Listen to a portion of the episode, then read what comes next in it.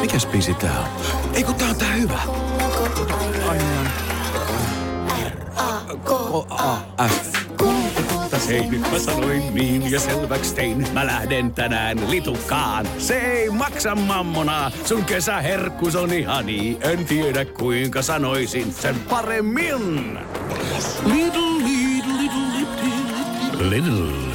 Käy kuumana kesään. Hei, tervetuloa Leri Leskinen. Kiitos. Ennen kuin mennään, saa taputtaa kyllä. Ennen kuin mennään noihin hitteihin, niin Leri, susta on tullut isoisä. Kiitti. Kiitos. Eikö se ole makea juttu? Oh, on. O, kutsutaanko sua vaariksi vai papaksi vai onko kun- sun ton suhteen kriisi? pappa. Sulla ei ole mitään sellaista, niin kuin, että Ei. kuulostaa liian vanhalta. Kuulostaa se aika vanhalta. Mutta- Mutta ei mulla ole kriisiä vielä toistaiseksi. Tota, se on mun esikoistytön ensimmäinen lapsi. Ja mun, mun, mun nuorin lapsi on 9V, niin mulla on vähän vaikea vielä niin miettiä itseni niin isoisäksi vielä siinä Niin. seassa. Mutta mut kyllä tää tästä. Mä muistan silloin, Mä kun mä... fiilistelen.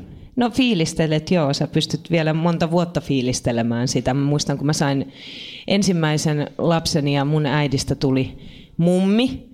Hänen nimensä on siis Eija, minun äitini nimi. Niin se, jotenkin mun äidille se oli hir- hirveä kriisi se, että hänestä tulee mummi tai mennään mummilaan tai mummolaan, niin Eija rupesi sitten taivuttelemaan omasta nimestään kaiken maailman lempinimiä. Että mitäs jos hän olisikin Eijuli tälle lapselle tai muuta vastaavaa. Mä en lähtenyt yhtään siihen kelkkaan mukaan.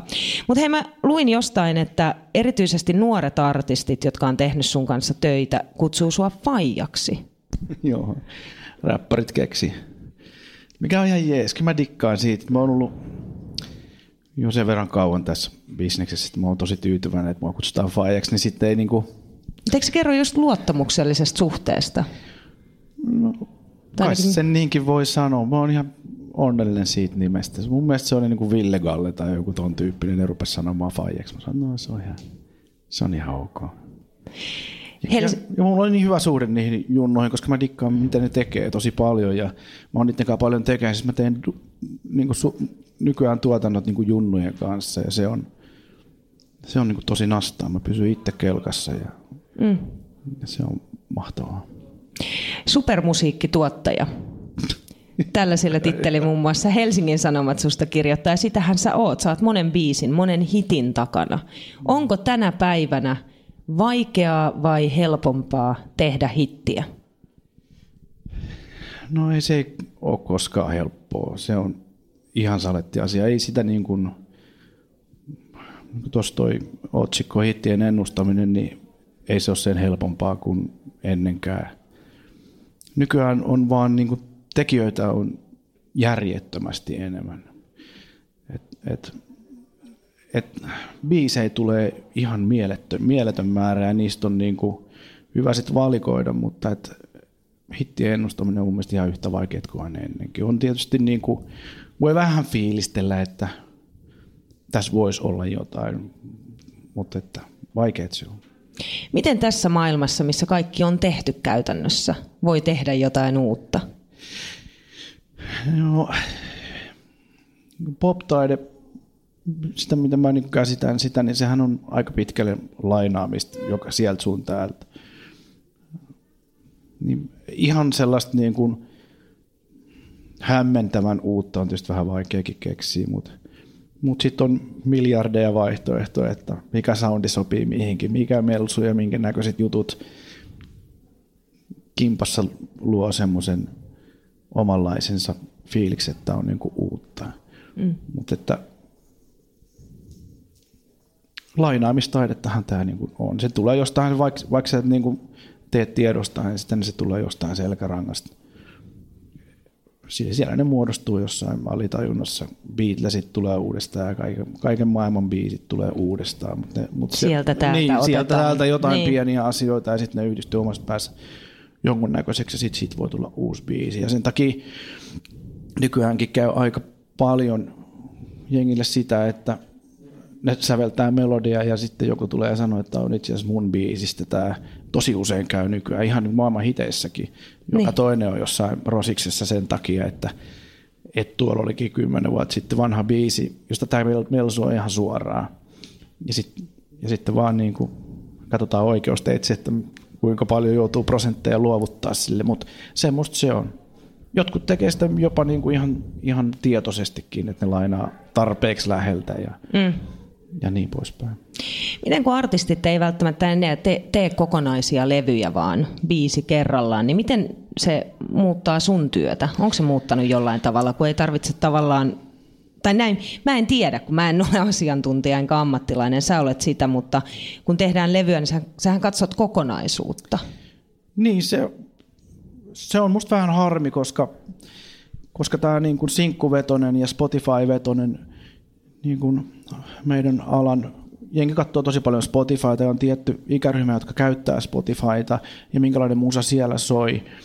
Ja radiobiisit on tietyn olosia, niin niin on, ei levyjä, kun ne ei enää juurikaan myydä, ja mm. Spotifyssa ne ei striimaa, niin on sitten levyyhtiöt todennut, että miksi me tehdään se raita numero 7 ja 8, kun siitä ei saa rahaa. Mutta on paljon ihmisiä, joiden mielestä just nimenomaan se 7 ja 8 biisi albumilla on ne parhaat biisit, koska mm. kaikki ei voi olla sinkkuja, eikä kaikki halutakaan, että on niin kuin albumilla sinkkuja, vaan voi olla jotain muitakin kappaleen sisältöön. Tai siis niin kuin, että muitakin syitä tehdä biisejä kuin vain, että nyt me halutaan radiohitti. Sitten radiohitistäkin helposti, kun ruvetaan tekemään sitä väkisin, niin siitä ei kauhean hyvää silleen tuu. Mutta joskus albumissa on fiilisraitoja, jotka on mulle ainakin ollut tosi tärkeitä, eikä ne ikinä soi radiossa. Mua harmittaa, että se menee, voi olla, että tämä ei, että, että ei tämä ole lopullista, koska tämä vähän kapenee nyt tämä niin kuin, saman kuulosta musaa soi radiossa tosi paljon. Hittibiisit kuulostaa vähän aika paljonkin. Ei kaikki, huom, mm. ei kaikki. Mm. Mutta on samanlaisen olosia soundeja ja sellaista. Mutta mua harmittaa tosiaan, että ei, ei enää ole, tai albumeet tehdään vähemmän. Ei, ne, ei niiden tekoa ole lopetettu, mutta vähemmän.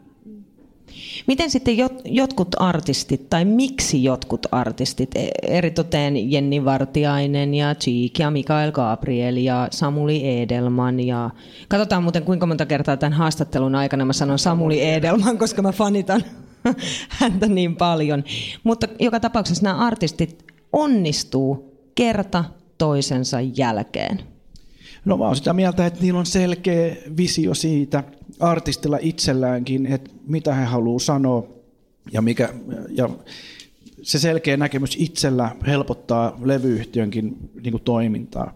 Cheek tekee biisit itse, tai on voimakkaasti ainakin mukana, totta kai kaikki lyrtsyt se tekee itse. Jenni tekee mun mielestä nykyään myös niin omat sanat aika pitkälle ja osallistuu paljon siihen biisin tekoon. Silloin se pysyy tosi hallussa se, mitä se style ja kaikki muut tuottajat valitaan, valitaan sitten sen mukaan, että minkälaista soundia halutaan ja jollain on selkeä visio. Mä luulen, että se on niin kuin se isoin asia. Jotenkin ennen, no nyt puhutaan tämmöisistä artisteista, jotka niin kuin osallistuu, ja nykyäänkin on niin, että levyyhtiötkin haluaa, että artisti enemmän ja enemmän osallistuu itse myös biisin tekoon. Sitten tulee paljon enemmän isompi tarina ja ja niin poispäin. Mutta on vielä artisteja, joille muun muassa Samuli, joka ei itse tee sanan sanaa eikä niin kuin biisin biisiä, vaan joku muu, yleensä tuottaja mm. ja levyyhtiö setä valitsee sen biisin. Totta kai Samulin pitää allekirjoittaa se, että se kun rupeaa laulaa sitä kuuluisaa puhelinluettelua, niin se tuntuu aina jossain, kun se on niin hieno tulkitsija, mutta hän ei osallistu. Ja silloin levyyhtiö näyttelee isompaa roolia sit siinä. Mm. Mutta jollain on pakko olla se visio. Jennin kohdalla se on, ei ollut alku kauhean helppoa silloin niin kuin tyttöbändin jälkeen. Meni vuosia ja vuosia ja vuosia ennen kuin se löytyi oikea tuottaja, joka oli silloin Jukka Immonen, joka mun mielestä Jennin kanssa keksivät semmoisen soundin. Asko Kallonikin oli siinä voimakkaasti mukana. Semmoisen tietynlaisen stylin ja jotenkin johdonmukaisesti ne on vienyt sitä eteenpäin ja hienosti menee. Voiko Leri Leskinen hitin ennustaa jo siinä tekovaiheessa? Voitko tunnistaa sen, että tästä tulee? Nyt mä annan karken viittauksen Avisiihin, dokkariin, jonka mä näin oikeastaan heti kun uutisoitiin Avisiin kuolemasta ja jos ette ole nähnyt sitä, niin Netflixistä löytyy, se aivan loistava, loistava ja valottaa hienosti sitä, tai hienosti ja hienosti siis koskettava ja pysäyttävä. Mutta siinä on tällainen kohta, missä tehdään tätä Wake Me Up-biisiä studiolla, ja Tim, eli Avisi, sekä sitten tekijät ympärillä sanoo, että tästä tulee hitti. Ja siitä tuli hitti. Voiko sen kuulla jo siinä kohtaa, että tämä on semmoinen, joka niinku yksinkertaisesti tulee soimaan radioissa, tulee iskeen kuuntelijoihin?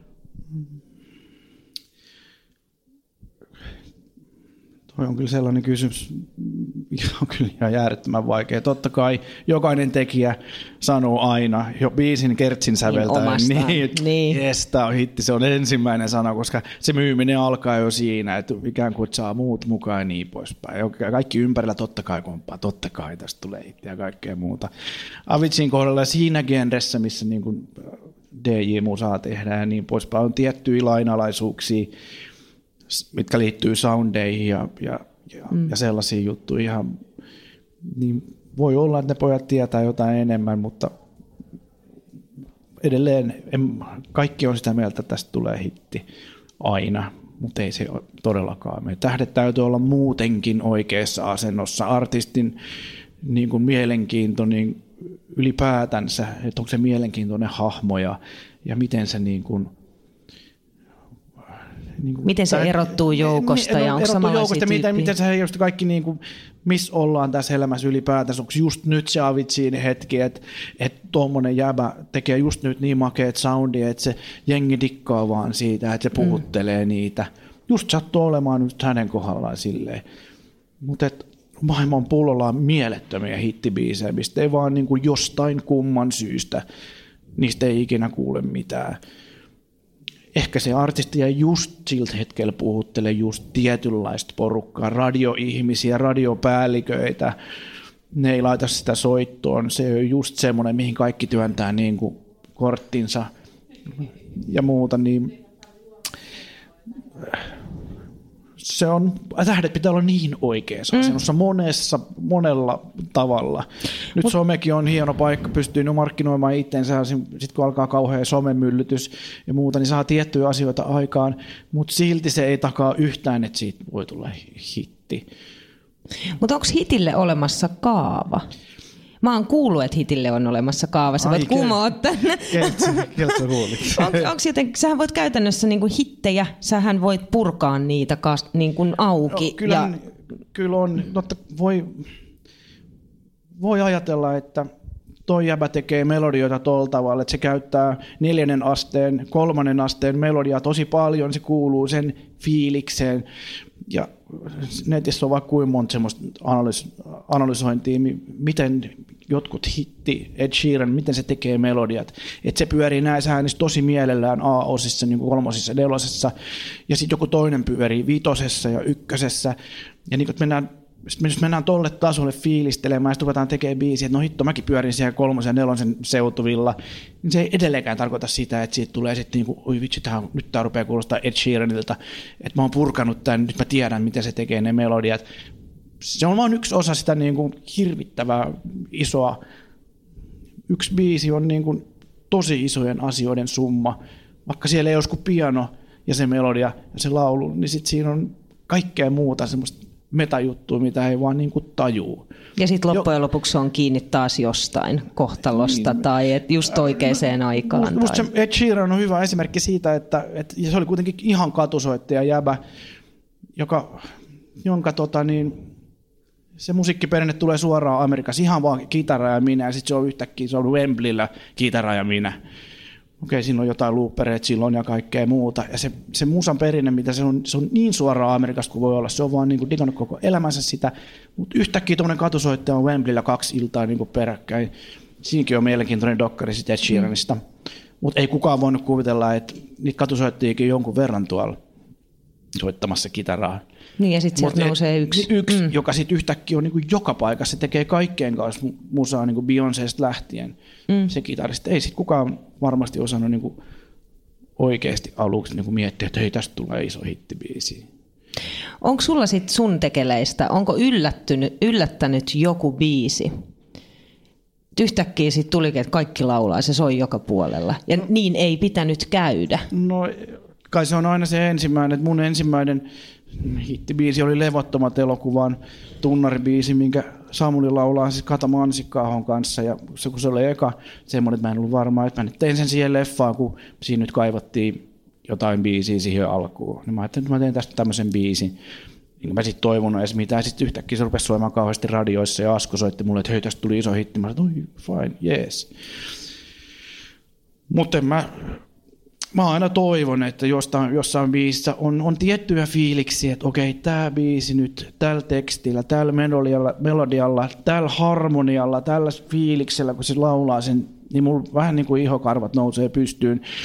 Joku sillanpään Sinä ansaitset kultaa biisi, niin mulla, se ei itse halunnut sitä aluksi laulaa ollenkaan, koska se, sen tekstin teki toi, toi Saara Törmä, niin se monta kertaa tekee niitä tekstejä silleen, että kun ei hän tunne niin tyyppiä, niin se tsekkaa sitten niin kuin lehdistä juttuja, mitä mm. sitten on kirjoitettu. Ja, no siihen aikaan Siltusta ei kirjoitettu vielä ihan niin paljon kuin nyt, niin se kirjoitti sen tekstin suoraan, niin kuin, että okei, tollainen, se on, että niillä, sillä oli just tullut joku ero Siltsulla, ja sitten se kirjoitti sen tekstin, ja sinä ansaitset kultaa, ja sitten Siltsu oli, että se on hieno kappale. En mä voi tätä laulaa, että, että ei tää, en, en mä voi. Mä mietin nyt, miltä tämä näyttää, että sä oot just eronnut. Ja, niin silloin oli sellainen fiilis, että sitten kun se lauloi sen ja sitten se itsekin rupesi, niin että hitto, kyllä tämä tuntuukin jossain. Mä no niin.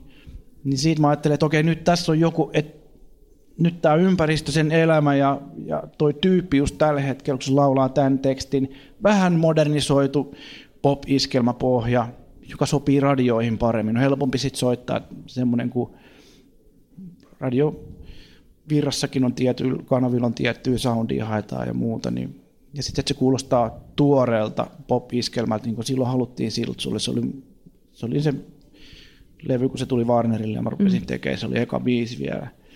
Sitten siinä oli tähdet oikeassa asennus just niin kuin niin, ja sitten se on ihan mahtavaa, kun se meni. Niin mulla oli siinä semmoinen, niin kuin, että tuntui jos, jossain, että okei, nyt tämä on kyllä aika makea. En mä silti voi sanoa, että mä olisin voinut ennustaa, että tästä tulee hitti. Mä vaan toivon, että niistä tulisi Se on uskomatonta, että näis, tässäkin on tämä, että tähdet pitää sitten vaan olla oikeassa asennessa. Mutta mä, mä, mulla on sellainen mielikuva, että mä muistan tarinan tästä äh, karavaanari, karavaanarit. Siinä oli taustalla jotain, että ei, ei siitä, niin kuin, että se te, tehtikö se jotenkin vitsille vai mikä? No, se oli erittäin vitsille. Se oli siis niiden jäbien vintiöt teki sitten sen Vintioiden jälkeen takaisin Anttola-nimisen Markuksen samanlaisen, samantyyppisen sarja ja siinä oli Aleksi Mäkelällä oli semmoinen ajatus, että tekee tämmöisen karavaaneri biisikohtauksen, missä on semmoinen mulkku äijä, joka, no sitten sit me tehtiin se siihen niin ohjelmaa. Ja samaan aikaan mä tuotin Samulin levy ja sitten sit se, se biisi oli sille niin, niin hauska jotenkin renkutus. Ei siitä kukaan vielä niin kuin, sen kummemmin siitä ohjelmasta. Se oli niin kuin yhden kerran näytettiin telkkarissa, mutta me jätettiin se sitten, niin kuin, joka oli aika muodikastakin jossain vaiheessa, se CD viimeinen raita, jätetään niin kuin kolme minuuttia taukoa siihen, että sitä ei lue niin kuin sisäpussissa eikä missään tiedoissa, vaan sitten jos se levy jää vaikka se nukahat siihen päälle, niin sitten se tulee se karavaanari sieltä. Niin aika nopeasti jengi sitten löysi sen biisin sieltä, ne aina kelas sen sinne. Ja, sit, ja, sit, ja aika ja, nopeasti se soi sit radioissa. No sitten se rupesi soimaan radiossa ja sitten sieltä vielä Karavanariliitossa soitettiin ja sanoi, että ei näin voi laulaa. Mun, mun mielestä kyllä Mutta se oli siis, ei siitä ollut tarkoitus todellakaan tulla edes, niin kuin edes radiosoittoon, mutta siitä nyt sitten kävi, tuommoisia vahinkoja voi sattua. Ja kyllä se Samuli on sitä joskus kiroillutkin, että, että kun se laulaa, laulaa jotain, jotain hesseä ja sitten ne huutaa jengi, voit sä vetää karavaanari? Ei tässä pitänyt näin tulla, mutta tuommoisia vahinkoja voi sattua, varsinkin huumoribiisien kanssa voi sattua, mutta en, en mä tiedä. Ja siinä on taas tähdet tietyssä asennossa, no se on, kun niitä sattuu. Tämä on se just se juttu, että nyt kun tämmöinen niin sanottu kouraittaaminen, missä junnut ja itsekin on osallistunut joka päivä siis, väitän, että jo miljoonat ihmiset kokoontuu kolmen neljä hengen ryhmiin tekemään niin sanottua kouraittia. Nyt mennään siis studioon joka päivä ja kirjoitetaan se biisi valmiiksi silloin. Se on niin kuin ihan ympäri maailmaa mieletön tuotanto. Suomalaiset reissaa ympäri maailmaa tekee biisejä erilaisten kokonaisuuksien, erilaisten ihmisten kanssa. Ja siellä ne tähdet saattaa joskus olla oikeassa asennossa. Ja se on siis se tämän bisneksen juttu nyt. Ja sen takia niitä biisejä tulee päivittäin siis ihan järjetön määrä, mitä pitäisi kuunnella ja ottaa sitten niin kantaa. Niin mikä mun ajatuksen alkupää oli? Niin, sit kun sä menet väkisin tekemään sitä hittibiisiä, niin suurin osa niistä kouraittibiisistä, mä oon varmaan elämäni aikana, mä oon saanut satoja kouraittibiisejä, mä väitän, että niistä on niinku yksi prosentti semmoista, että että vitsi, tää on makea biisi. Siis, mm. musta, musta ne vaan niinku järjestää mulla semmoinen, kun mä rupean jo kuuntelemaan, niin mä ajattelen, että ei tää, ei tää, niin kuin, että mulla tulee semmoinen, että nyt väkisin pakottaa tämän biisin ulos yhdessä päivässä. Siinä on yksi, joka koodaa, eli toimii ikään kuin koneen käyttänyt, yksi melodian tekijä, yksi sanottaja. Ja sitten ne tekee sen biisin valmiiksi. Se kuulostaa tosi hyvältä, jos se tulee sieltä siis teknisesti hyvältä. Mut ja se on edelleen. viisi, ei kenellekään tehty. No se, se on, on periaatteessa ne kokoontuu vaan, että joku levyyhtiö sanoo, että nyt me ollaan tekemässä Ariana Grandelle vaikka biisiä. Sitten lähettää ympäri maailmaa tämän tiedon ja sitten niin sadat ja sadat ihmiset tekee niitä biisejä. Ja sitten se menee jonkun myllyn läpi, että okei, sitten sitten varaa niitä biisejä sieltä, että okei, tämä on, sitten ne voi mennä hyvältä säkällä mennä johonkin tuotantoon, mistä ne tekee niin kuin 50 biisiä, vaikka Ariana Grande käy laulamassa niitä. Mutta sitten sit vaan niinku kymmenen päätyy albumille. Ja no, mm. no Amerikan starathan tekee kyllä vielä levyä, niin kuin Ariana Grande. Mutta se on musta vaan niin kuin, mä oon vaan, toi on niin kuin, toi tie on mun mielestä käyty kohta, no en mä ole varma, mutta musta tuntuu, että se on se vaan niin jengi lyö päätä seinään. Ja sitten tommonen, ja nyt mä en sano, että Caravana jos missään tapauksessa mikään, mutta siitä kuitenkin tuli hitti.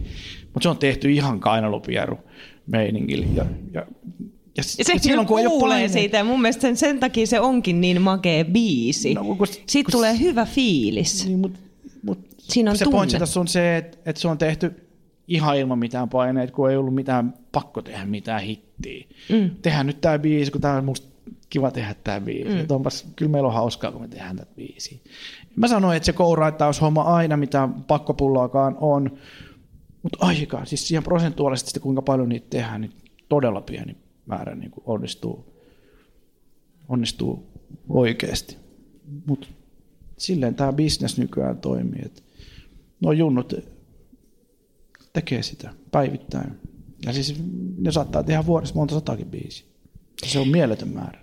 Onko sun mielestä Leri Leskinen uusille artisteille tilaa tällä hetkellä markkinoilla tai edes yhdelle uudelle? Ja miten, minkälainen tie pitää käydä, että sinne pääsee? Mikä on se X-tekijä, että sä erotut?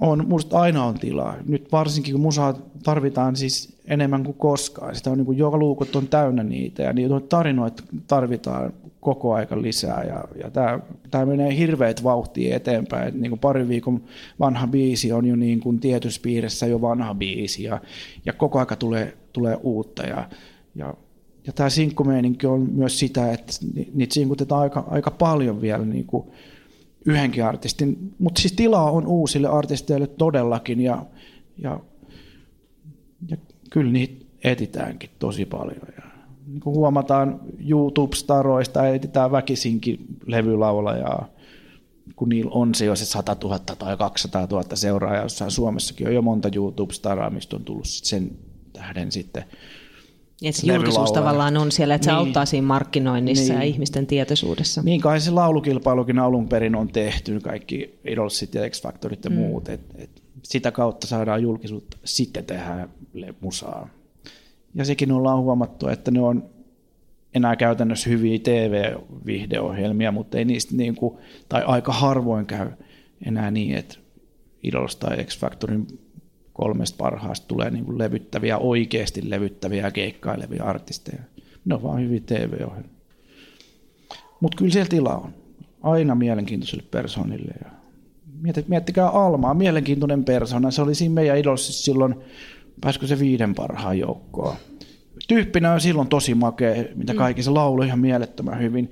Mutta että suuri kansa silloin äänesti sen pois silloin niin kuin aika aikaisessa finaalivaiheessa, joskus niin kuin, olisiko se on ollut kuuden parhaan joukossa. Mm. Eikä kukaan voinut ajatella, että sitten tulee nyt niin kuin niin kuin yksi Suomen isoimmista niin kuin vientiartikkeleista no, musa-bisneksissä. Niin Idolsissahan tosi paljon tuossa äänestysvaiheessahan siihen vaikuttaa varmaan se persoona myös niin kuin tietyllä niin, tapaa. On, on ja biisivalinnat erityisesti niin, siihen aikaan. mikä kun, iskee sitten niin kuin katsojiin. Niin, kyllä siihen aikaan, kun, kun mekin tehtiin Idolsia silloin alkuvaiheessa, kun oli niin kyllä mä melkein tiesin sitten, että se ihminen, joka valitsee tietynlaisen pop-iskelmäkappaleen tietyssä vaiheessa ohjelmaa, MTV3 just siinä slotissa oleva ihminen, joka on sitten se vähän keski-ikäinen 40 mamma, niin se äänestää just tasan sitä biisiä. Mm. Ja sitten se on, sitä peliä olisi voinut pelata varmasti silloin, mutta, mutta mun mielestä se, niin kuin Almakin valitsi ihan tasan niitä biisejä, mitä se halusi laulaa, ja musta se on tärkeää.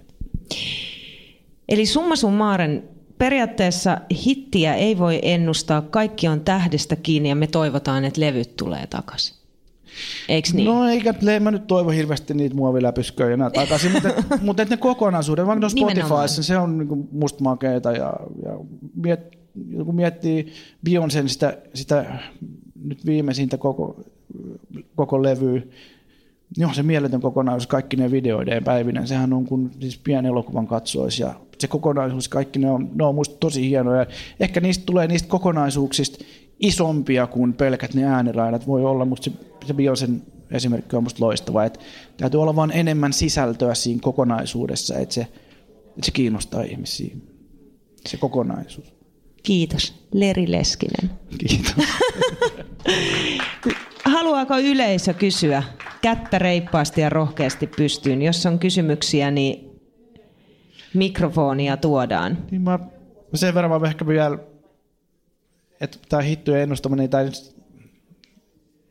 on tietty fiilis, että voi sitä jollain tavalla fiilistellä, tästä voi tulla, mutta tässä on niin monia monia asioita yhden kappaleen sisällä ja musiikin sisällä, että kaikki on mahdollista ja se tekee tästä niin, niin mielenkiintoista edelleen, vaikka voi vaikka ei itse, itse niin kuin aina osuiskaan ja muuta, niin on aina mahdollisuus siihen, aina omituisesti se niin kuin pieni pikkirikkinen juttu, että se onnistuu, niin se on, tekee tästä niin, kuin niin hienoa ja saa ihmisille hyvän fiiliksen. Niin hittien onnistuminen on vaikeaa, ehkä mahdotontakin, mutta, mutta niitä kannattaa yrittää tehdä. Kiitos. Ah, siellä on kysymys. Hienoa. No niin. Ja nopeasti vaan, kun mä tulin pikkusen kesken, mä en kuulu, kuulu, että tähän mahdollisesti tuli jo vastaus, siis kun sä kerroit tästä kansainvälisestä biisien tekemisestä, että lennätetään ihmisiä eri puolille työryhmiin, niin oletan, että ne on musiikkikustantamoita, jotka sitä tekee, vai? Niin kai ne suurimmaksi osaksi on, joo. On, siis... mutta, mutta, on myös managerifirmoja, mitä tuolla Amerikassa, niillä on aina ensin kai manageri ja sitten joku kustantaa, mutta manageritkin kai lennätään. Niin... Okei, okay, eli no niin, manageri saa sitten sen sijoittaa rahaa ja saa sen takaisin jollain diilillä sitten, jos biisi menee läpi. Näin se on. Toi kuulostaa enemmän mun korvaani kuitenkin niin kuin musiikkikustantamon toiminnalta, tai voisin olettaa, että se on tämmöistä uutta musiikkikustantamista. Se että... on just sitä. Ja, se, joo, ja joo. musiikkikustantamo onkin tänä päivänä varmaan niin kuin, tai se on mun mielestä muuttunut eniten tässä nyt viime aikoina, jos tämän levyyhtiöbisnestä muuten, niin se kustantamo on tullut levyyhtiön kylkeen, joka just nimenomaan hakee niitä biisejä ja biisien kirjoittajia leipiinsä, jotta saataisiin jotain, mitä myydä. Mutta kustannustoimintahan nyt on aina tie, tehty, niin kuin tiedät. Joo, niin, niin on, mutta tämä on ehkä semmoinen uusi, uusi käytännön rooli, mikä niille on tullut, että, että ne niin kuin sijoittaa tuolla tavalla siihen tekemiseen. On, ja nyt tälle vanhempana herrasmiehenä mun faijana pakko sanoa, että mä en ole mä en ole ihan maailman onnellisin siitä tilanteesta, mihin ne junnut joutuu, koska ne, mitä ne kustantajat saa, niin on ennakkoa. Ne ei niin kuin maksa palkkaa, vaan se on ennakkoa. Ja sitten kun sä reissaat siellä maailmalla sen pari vuotta ennakoilla ja hittibiisejä ei tule, niin se aamulle rupeaa kyllä kuulostaa silleen niin kuin... Sitten se onkin miinusta. Niin ja biisin teko on mun mielestä, jos sä oot kauhean paineistettu noin taloudellisesti tekemään kappaleita ja väkisin onnistumaan, niin ne tuppaa yleensä ole aika hankalia yhtälöitä väkisin tehdä. Että saada biisejä soimaan radiossa tai myytyä muuten, jos on kauheasti velkaa Mutta toisaalta eikö se kustantaja siinä mahdollista sen, että, että jos me ajatellaan vaikka Suomen näkövinkkelistä, että jos joku kaveri täällä tekee biisejä, niin ei niistä välttämättä tuolla maailmalla kukaan koskaan tule kuuleen, mutta kustantaja pistää siihen rahaa ja vie sen ihmisen tonne ulos työskentelee muiden kanssa ja, ja Ky- se on liiketoimintaahan se on. On, on se, mutta että tuossa äsken puhuin siitä, että niitä biisejä sit tulee aivan perkeleesti. Niin kuin, että niitä on niin kuin, varmaan päivistä päivittää tuli niin satoja biisejä ympäri maailmaa. Musta se on hankala yhtälö erityisesti noille junnuille, jotka odottaa sitä jackpottia siellä Los Angelesissa. Niitä on paljon siellä kirjoittelemassa biisejä. Ja... Niin se on, musta se on vähän, totta kai pitää riskejä ottaa kaikkea muuta, että johonkin pitää raja vetää. Että ennakko, ennakkoa ei miljoonia voi ottaa. Tai kai voi, mutta Niin ja tuo musabisnes ihan yhtä lailla kuin mikä tahansa bisnes, niin onhan sekin sitä tehtailua, eli no tehdasmeininkiä. se on Niin- erityisesti nykypäivän sitä. Niin, ja tälleen kuuntelijana sitä ei välttämättä itse, kun ei ole siinä musiikkibisneksessä mukana, niin ei tiedä sitä, että se, se yllättää aina, Joo, se on. Sitä että tehdään. mitä liukuhihnaa sitä sitten loppujen lopuksi on, että missä on se sydän ja tunteet. Niin, mutta se, silloin kun mä aloitin, ja sit mä oon, kun Faija on kanssa muusikko, niin mä oon seurannut kuitenkin jotenkin tätä levyyhtiöt puuhaa. Ainahan se on ollut bisnestä, ei siinä mitään. Mm. Mutta nyt niin kuin näitä musiikin tekijöitä, tämmöisiä tuottajia ja biisin kirjoittajia on, on niin, kuin niin paljon enemmän kuin silloin. Ja, joitte, ja ei nämä Suomen markkinat on kuitenkin sen verran pienet, että ei niille kaikille sit niin kuin sitä loputtomasti sitä elinkeinoa siitä sit synny. Ja varsinkin niin kuin niin kuin pitkäksi ajaksi. Mm. Kyllä se reppu siitä hiteistä tyhjenee joskus. Tämä uskon, mä haastattelin aikaisemmin siis Marko Tallia ja Hanna Virolaista suhteessa niin kuin kotimaisesta elokuvasta hmm. ja siitä, että mikä on niin kuin kotimaisen elokuvan tila tällä hetkellä. Meille tulee tosi paljon elämänkertoja, varsinkin musiikkilegendoista, Olavi Virtaa, Kari Tapiota ja Juisea ensi iltaan samaa aikaa. Ja se, että mä näen sen niin, että vitsi, tämä on hieno juttu, että meille tulee hirveästi elokuvia ja meillä menee niin kuin hyvin, niin sille onkin se vastapuoli se, että meillä on itse asiassa niin kuin, meillä on liikaa, kun ei ole tekijöitä. Niin sitten ihan yhtä tä- lailla tässä musiikkibisneksessä, että on liikaa. Yhtäkkiä onkin niin kuin runsauden pula pienessä maassa. Niin, näin se on. Mä oikein Tätä tuohon- jäämme pohtimaan ja lopetamme tähän, koska Juha Valvio haluaa tulla tänne seuraavaksi. Kiitos Leri Leskinen. Kiitos, kiitos. Weekend Festival tuo kesän kovimman artistikattauksen Espooseen toinen ja kolmas elokuuta. Luvassa on ikimuistoinen kokemus valoilla, laasereilla, erikoistehosteilla sekä maailman suurimmilla DJillä kuin Nicky Romero, Rehab, Tiesto, Alan Walker, Timmy Trumpet, Showtek ja monta muuta nousee lavalle.